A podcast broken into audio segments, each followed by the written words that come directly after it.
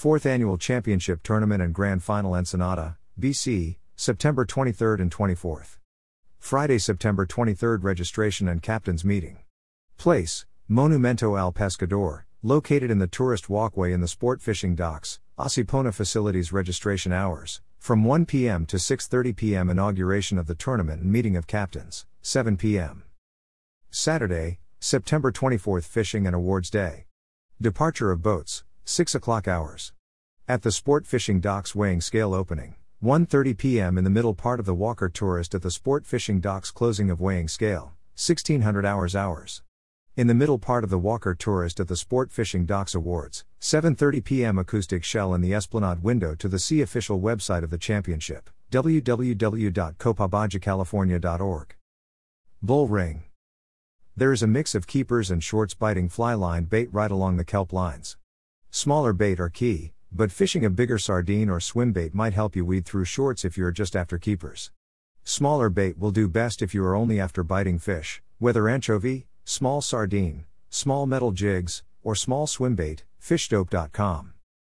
Coronado Canyon, 226 to 302, 230, 371, 425, Upper Hidden, above 3200. Heard of some more yellowfin hanging down around the Upper Hidden bank today. We got word that the 302 was the hot spot where a few boats had big hits on the yellowfin yesterday, but all the boats that piled in there this morning couldn't locate the fish.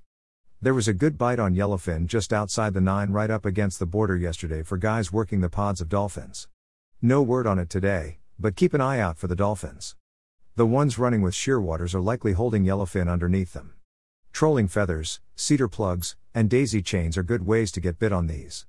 Then you can throw the bait and convert it into a bait stop, as we heard they bit the sardine pretty well later in the day. As for the Dorado, they are scattered all over this entire zone. They are where you find them, and that really could be anywhere, fishdope.com. Evening update. One contact reported in with a decent sign of yellowfin just below the 371. Some 15 to 20 pound grade fish hit cedar plugs, and then a few more worked the area with slow trolled sardines. Ensenada. Despite heavy fog, we finally found some quality fish that wanted to play, it's for real sport fishing. 10 day forecast. San Quintin. Hook up.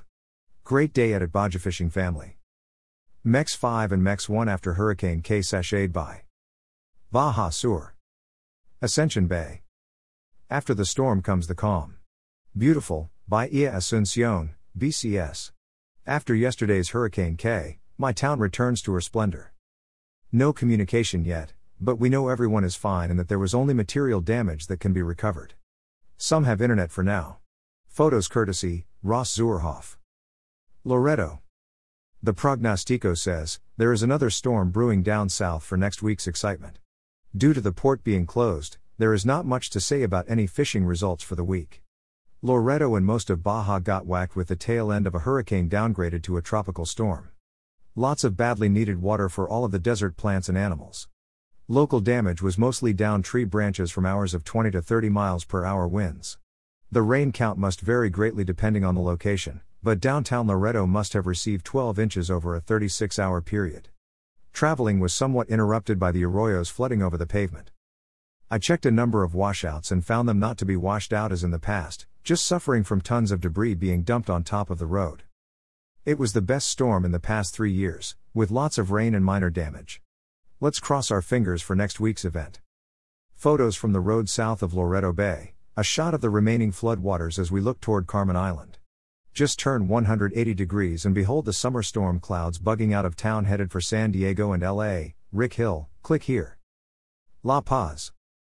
Https colon slash slash u2.b slash z9xlj underscore 5 underscore vk. Mexican Minute LA Paz Fishing Report from Tailhunter Sport Fishing for week of September 2 9, 2022. East Cape. Puerto Los Cabos. Hurricane Kay has passed. Overall, we feel fortunate that this storm stayed far enough offshore to the west that we did not receive significant damage, although plenty of rainfall was recorded. 4 to 8 inches, depending on location, with some wind gusts to over 30 miles per hour, storm swells to 20 feet, and local port closures for four and a half days.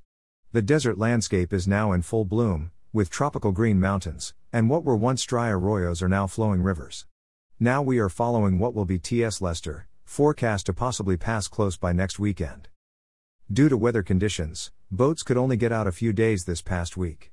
As a result, anglers dealt with limited bait options, mainly mullet and ballyhoo, as high swells scattered the bait fish schooling along the shoreline. Most charters were fishing areas from the Gordo banks, north to Iman Bank, and areas in between. Dorado were the most common catch, though most were under 10 pounds. Only a few 20 pound bulls were the exceptions. Trolling ballyhoo was most successful. A few wahoo strikes were reported, and we expect to see more wahoo activity when the water temperature drops to near 80 degrees. Presently it is averaging about 84 degrees. The ocean is greenish closer to shore, stirred up from all of the water and debris runoff, now out to 5 or 10 miles. It will continue to clean up if another storm does not set things back again. We saw a variety of billfish. It is the time of year when striped, blue, and black marlin and sailfish are on local grounds. Most numerous were the striped marlin over on the Pacific banks. However, a few blacks were lurking around the high spots, including the Gordo banks. The best bet is to troll a large bait, such as a live skipjack, and be prepared to put in some time. Lots of patience is needed for this type of fishing, but rewards can be great. The smallest black marlin we see weighs around 200 pounds and can weigh up to over 1,000 pounds. Hopefully, we will have more to report next week, as we should also begin to see some of the larger yellowfin tuna on high spots. Good fishing, Eric Brictson, Gordo Banks Pangas. Cabo San Lucas. Remember this kid? After landing his first Dorado for his birthday at 4 years old, for his recent 6th birthday, he landed this 47 pound bull. Not only this, but he and his group on board Pisces 72 reels and dirt also landed 9 tuna weighing between 40 and 80 pounds, wahoo, and released striped marlin, plus they released and 0 for 1 on an estimated 350 pound blue marlin yesterday. Greater than this is a day Misha, and mom, will never forget. So get out there and take your kids fishing, oh yeah, Dogs are welcome, too. A nice blue marlin was released on Pisces 35 bill collector 2, plus 8 yellowfin tuna and dorado. Other boats also did well with tuna yesterday. Pisces 35 not workin' had 18 yellowfin total, most between 30 and 50 pounds. Pisces 30 Carina had 5 nice yellowfin and dorado as well. Today 167 pound yellowfin tuna plus 4 weighing about 40 pounds each for angler Chris's Griffin and friends from Texas aboard Pisces 35 bill collector 2. 10 boats out today, with others landing some decent sized tuna as well, plus 5 blue marlin released. Also, some dorado, striped marlin releases, and sailfish too, Pisces sport fishing fleet.